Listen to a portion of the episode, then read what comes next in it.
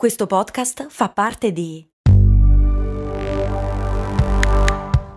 Voice Podcast Creators Company. Se a volte ti senti così, ti serve la formula dell'equilibrio. Yakult Balance, 20 miliardi di probiotici LCS più la vitamina D per ossa e muscoli. Alcune idee per il calcio del futuro. E poi le notizie della settimana dalle contestate decisioni delle CIO ai Renard di Francia. Questo è un podcast di approfondimento sportivo. Vuole raccontare lo sport, le sue storie e i suoi protagonisti per analizzare e comprendere come l'economia, la politica, la cultura e la società influenzino e a loro volta siano influenzate dalle vicende dello sport.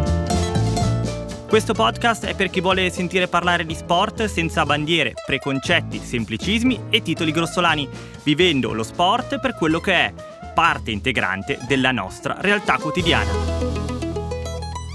Io sono Matteo Serra e questo è Linee.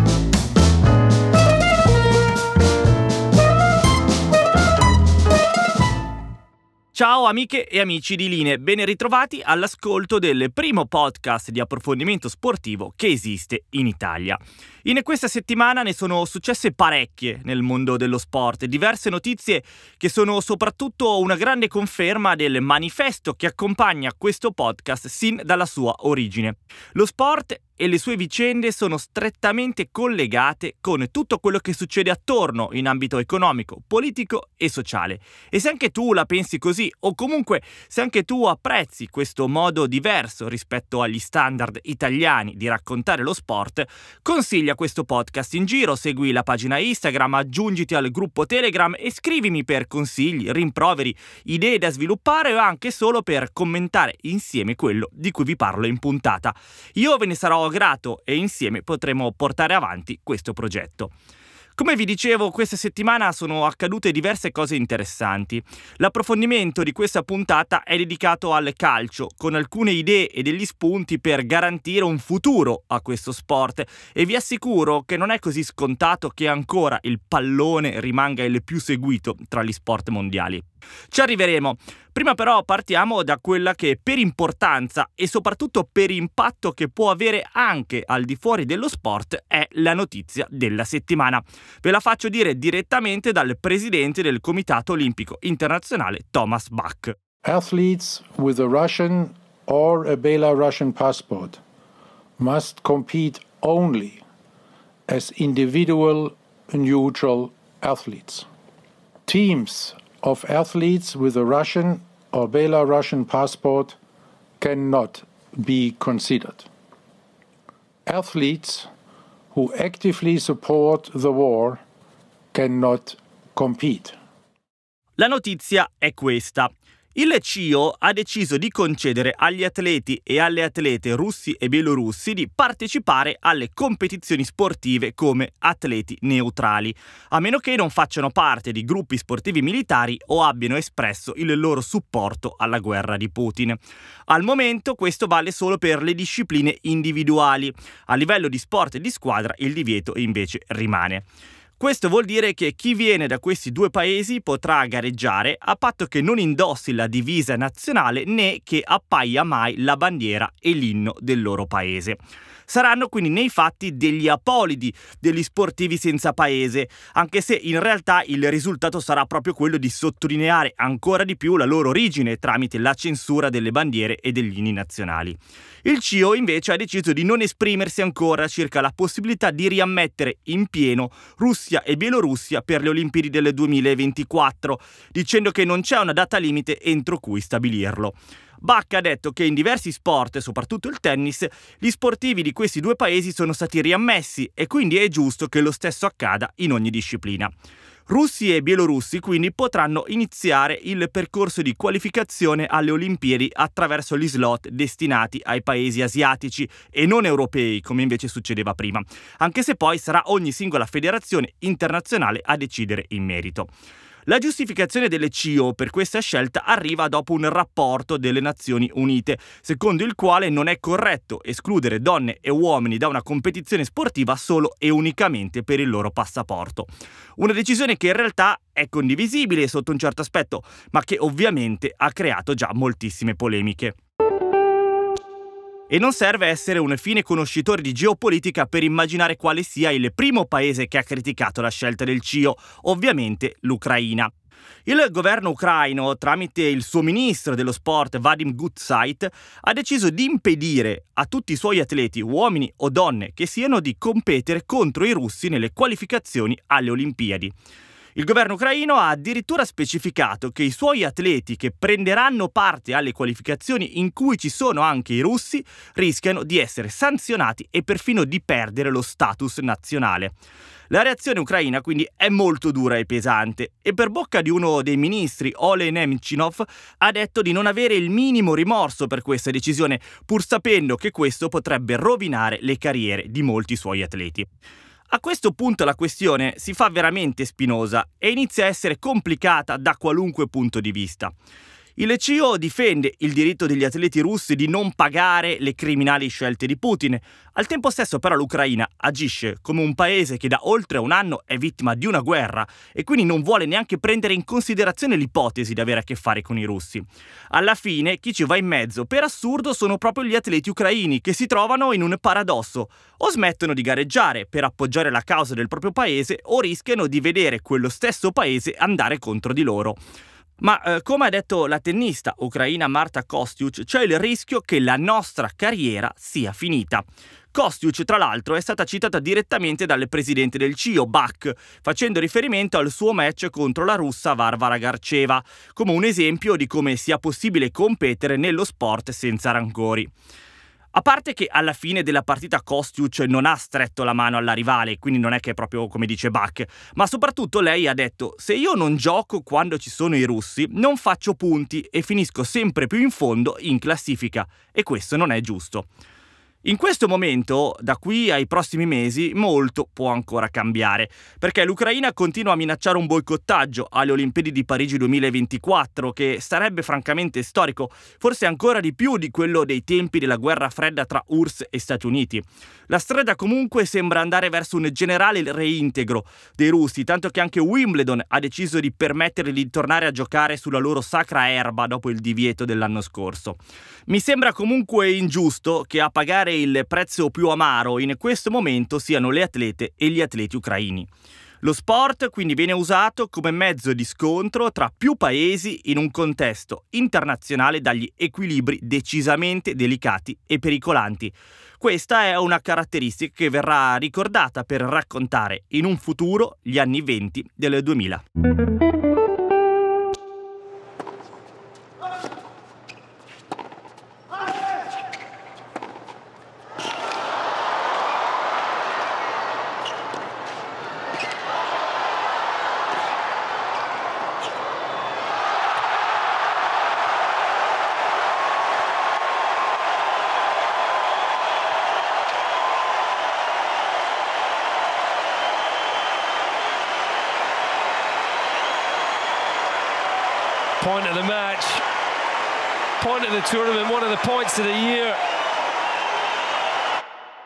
Proposito di tennisti russi, Daniil Medvedev ha impedito al nostro Yannick Sinner di centrare la sua prima vittoria in un Master 1000.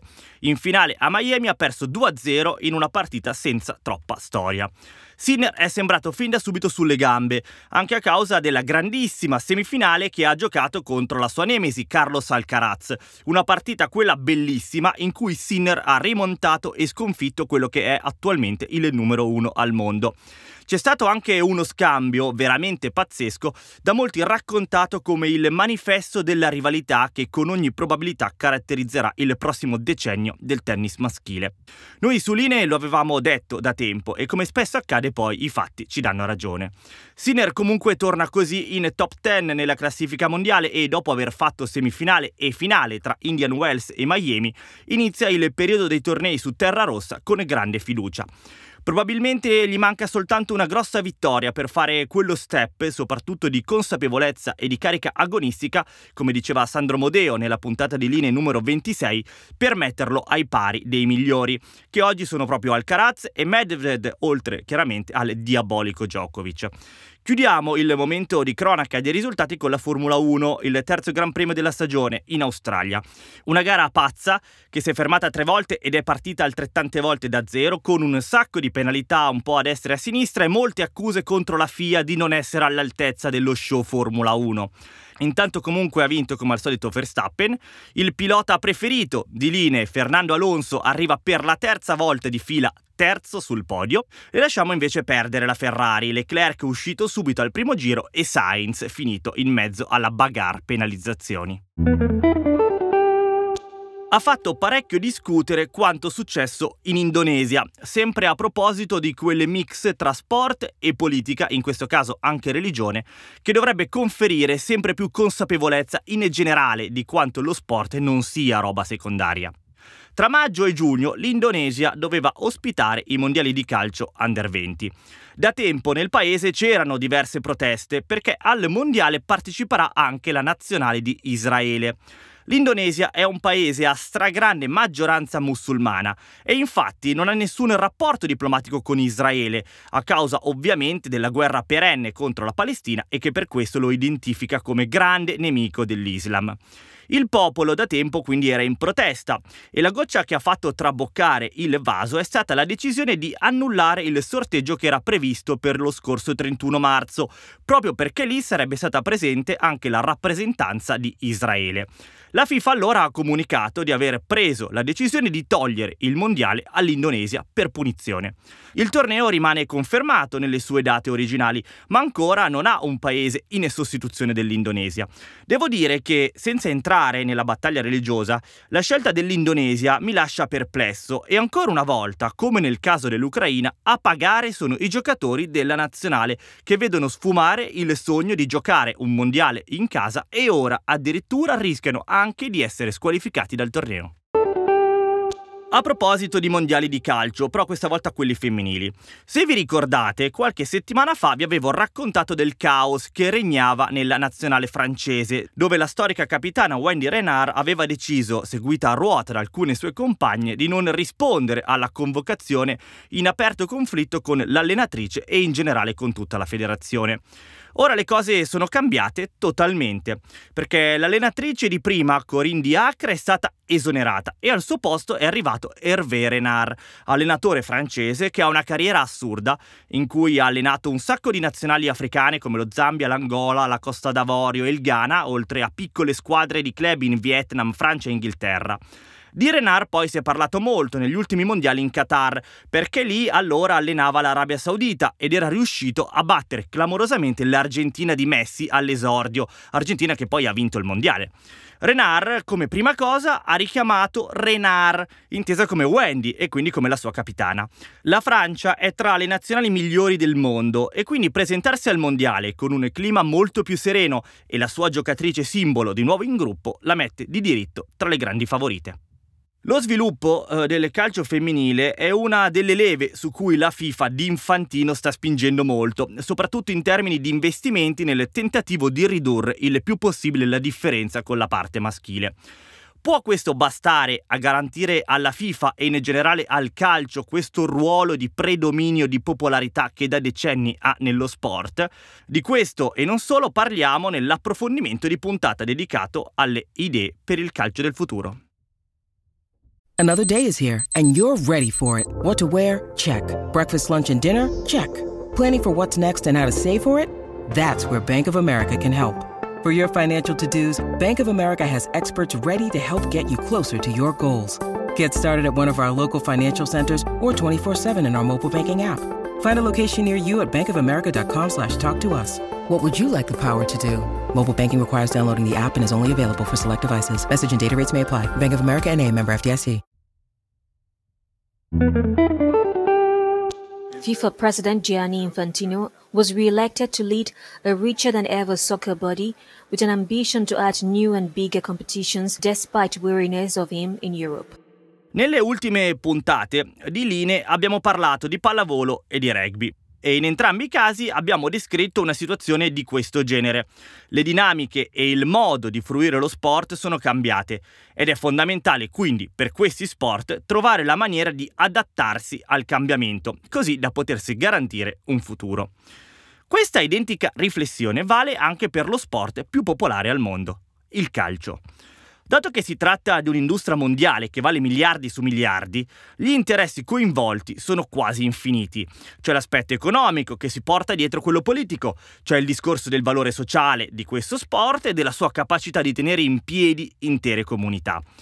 Proprio alla luce di questa sua capacità di essere un collante mondiale, di avere un valore praticamente in ogni paese del mondo, molti dovrebbero avere a cuore che il sistema calcio continui ad avere questa predominanza nell'eterna gara tra gli sport per essere il più seguito e il più popolare. Una gara che per oltre cent'anni il calcio ha vinto a mani basse, ma che ora sembra essere molto più aperta. Questo per una ragione che è tanto semplice da dire quanto complicata poi da analizzare. Alle nuove generazioni, ai giovani, il calcio non piace più come una volta, o almeno piace in maniera diversa. Pensare al modo in cui il football possa affrontare il futuro vuol dire anche relazionarsi con dinamiche che potrebbero caratterizzare il domani di tutta la società, non solo di quella sportiva. Se ne parla spesso, alcuni avanzano delle proposte, ma di concreto poi c'è sempre ben poco. La FIFA, l'organo che governa il calcio mondiale, sembra direzionare ogni propria decisione seguendo il principio del gattopardismo. Il paradossale tutto deve cambiare perché tutto resti come prima. Linee in questo approfondimento insieme a Mario Nicogliello, ricercatore di economia dello sport presso l'Università di Brescia, proverà quindi a proporre alcune soluzioni concrete che non siano figlie di pure speculazioni mediatiche o del gioco a chi la spara più grossa per fare più rumore. Partiamo però da un'analisi della situazione, ovvero è vero che ai giovani non piace più il calcio? Chi lo dice e perché lo dice? L'evidenza scientifica è data più che da eh, articoli accademici o da ricerche universitarie, da sondaggi che sono stati eh, effettuati da qualificati istituti eh, sovranazionali che eh, hanno considerato sostanzialmente giovani dai 16 ai 35 anni e hanno chiesto a questi giovani eh, quanto assidua fosse la loro frequenza con gli avvenimenti sportivi per quanto riguarda il calcio da questa indagine condotta da uh, McKinsey e Nielsen è emerso che poco più di un quarto della popolazione in età compresa fra i 16 e i 35 anni segue assiduamente un evento calcistico. Significa quindi che eh, il calcio ha una base forte di assidui frequentatori in persone che hanno un'età avanzata, nell'ambito giovanile fatica a trovare spazio. E se si considerano le principali leghe, quindi sostanzialmente l'Inghilterra, la Germania, la Spagna, la Francia e l'Italia, il dato uh, viene confermato. Conseguentemente il calcio inteso come eh, governance del calcio a livello nazionale, a livello continentale, a livello globale, a mio avviso deve interrogarsi su questo dato, nel senso che deve capire che se non si fa nulla, e quindi se si rimane fermi, man mano che si va avanti, il pubblico che segue il calcio sarà destinato ad invecchiare e conseguentemente si perderanno fasce di audience. Comprendere quindi come conquistare queste nuove generazioni è la domanda da un milione di dollari del calcio contemporaneo, ma soprattutto di quello del futuro.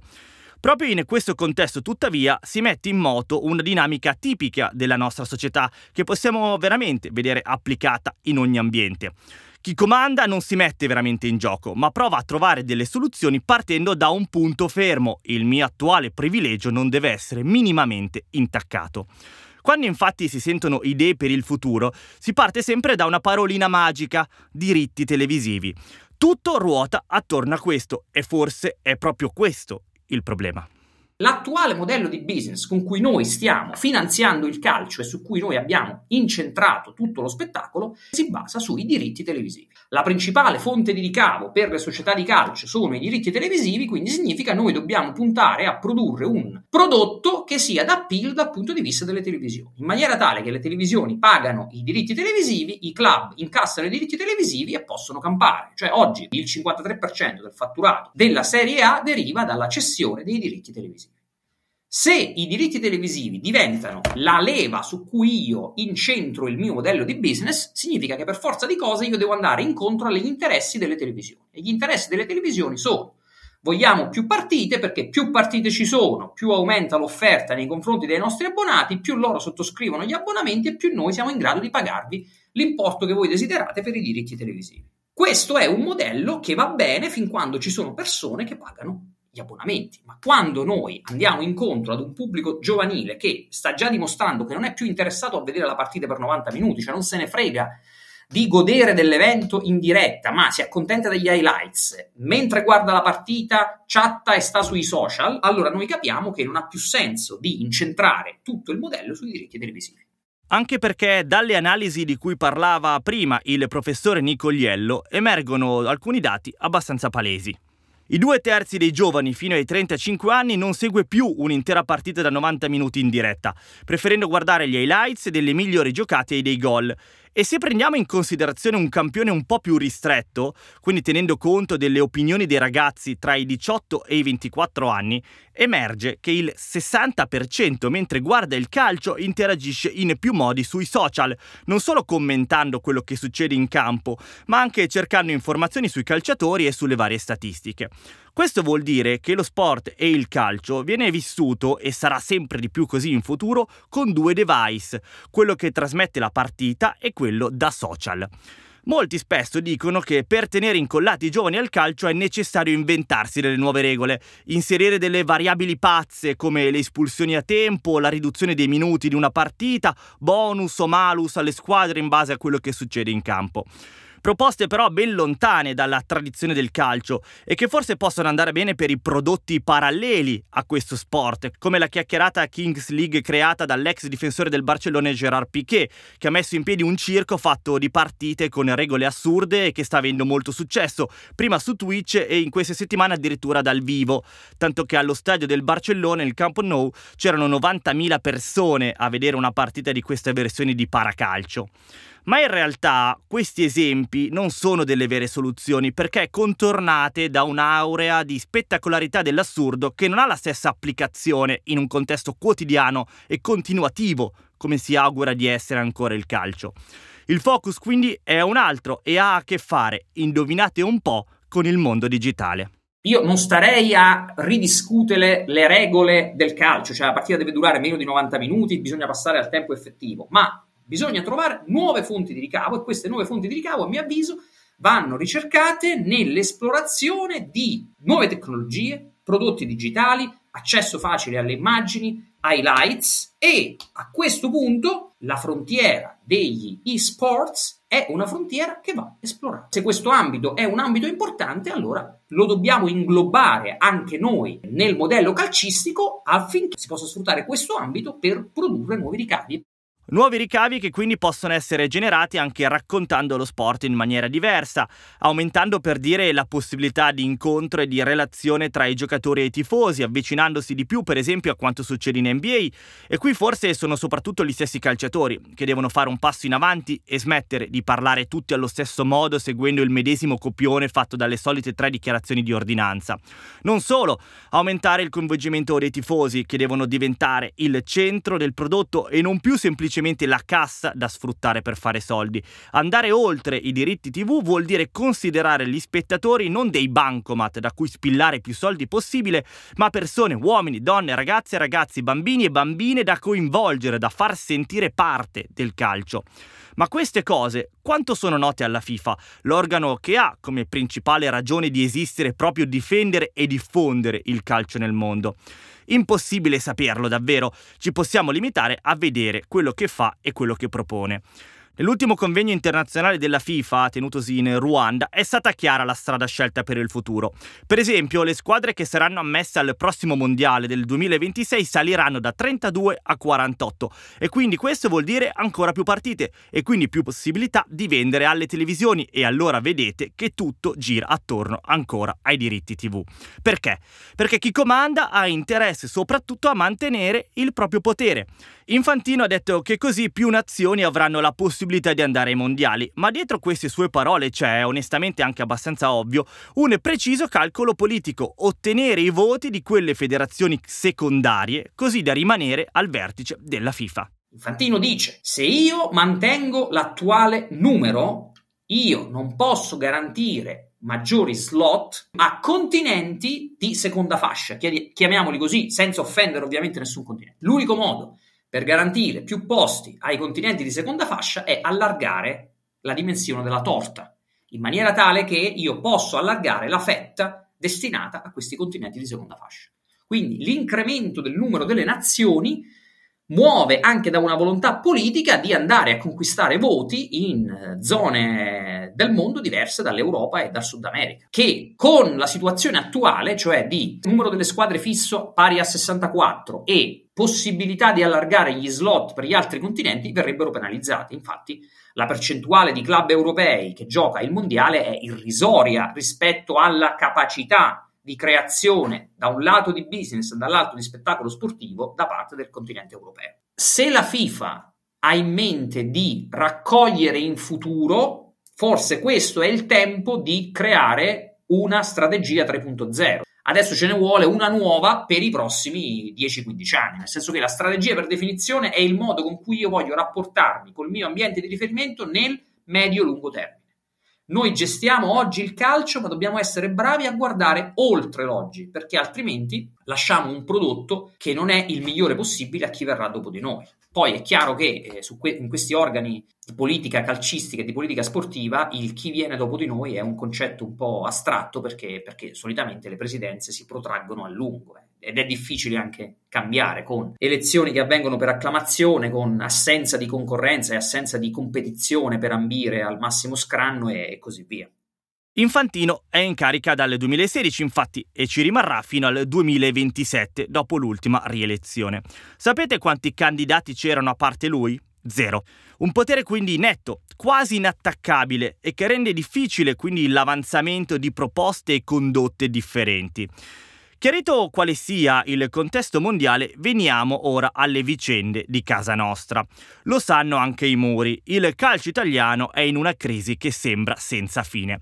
Abbiamo problemi a fare gli stadi, bloccati da burocrazia e conflitti di interesse enormi, e l'ultimo caso riguarda da questo punto di vista gli impianti di Firenze e Venezia, che dovevano essere costruiti con soldi presi anche dal PNRR e che adesso probabilmente verranno bloccati dall'Unione Europea, rallentando quindi ancora di più il tutto. Lo stadio di San Siro, per dirne un altro, e la sua questione sono ormai un circolo in cui non si capisce molto tra giochi di potere e interessi politici. Nel resto del paese invece di stadi non se ne parla neanche per sbaglio e non perché siano già a posto. In più ci sono i problemi dei rapporti tra le varie componenti della federazione, con la FIGC che vorrebbe andare in una direzione ma trova sempre l'opposizione della Lega Serie A, che invece guarda i suoi interessi. Insomma, una situazione veramente complessa, che ottiene come unico risultato quello di rendere la soluzione sempre più lontana. Tanto che viene da chiedersi, possiamo considerare il calcio italiano una sorta di causa persa?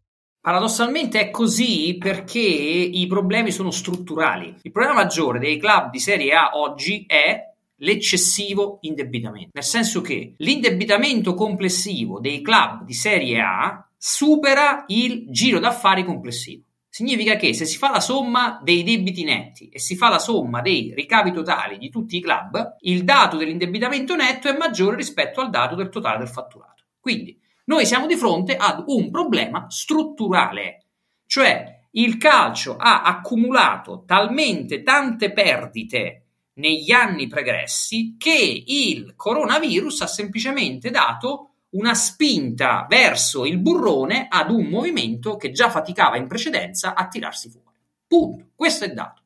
Quindi significa che strutturalmente il calcio col suo attuale modello di business non riesce più ad essere sostenibile. E è una situazione che non si può mantenere allo stato attuale, cioè bisogna per forza di cosa fare qualcosa, cioè se non facciamo niente ingiganteremo questo indebitamento anno dopo anno.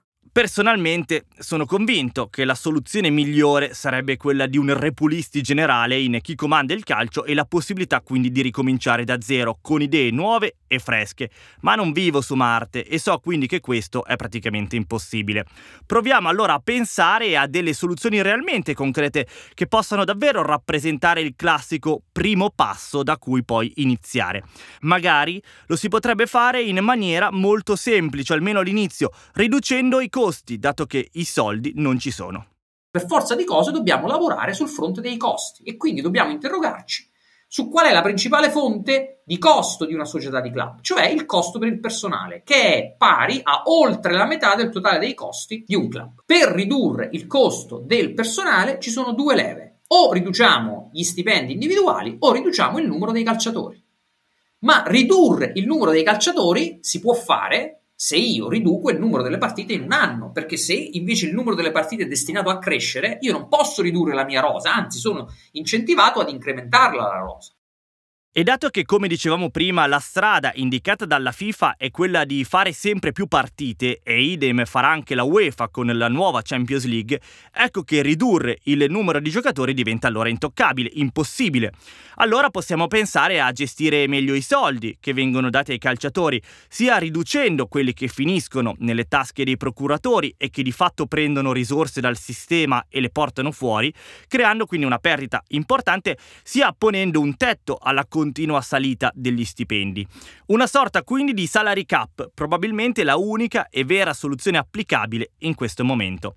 Allora, se il salary cap deve essere, è ovvio che prima si parte a livello nazionale, ma poi bisogna trovare anche una convergenza a livello quantomeno continentale. Quindi è ovvio che lo sforzo che ha fatto la UEFA col nuovo financial fair play è uno sforzo che va in quella direzione, cioè porre un limite al rapporto fra il costo per gli stipendi e il fatturato dei club. Se anche l'UEFA è andata in questa direzione, forse si può stressare questa leva anche in Italia. Quindi sì, io personalmente sarei favorevole ad un salary cap anche a livello nazionale. Quindi, tirando le somme di tutto quello che abbiamo detto, qual è la ricetta per il calcio internazionale e anche per quello italiano per garantirsi un futuro che sia di crescita e non di continuo peggioramento?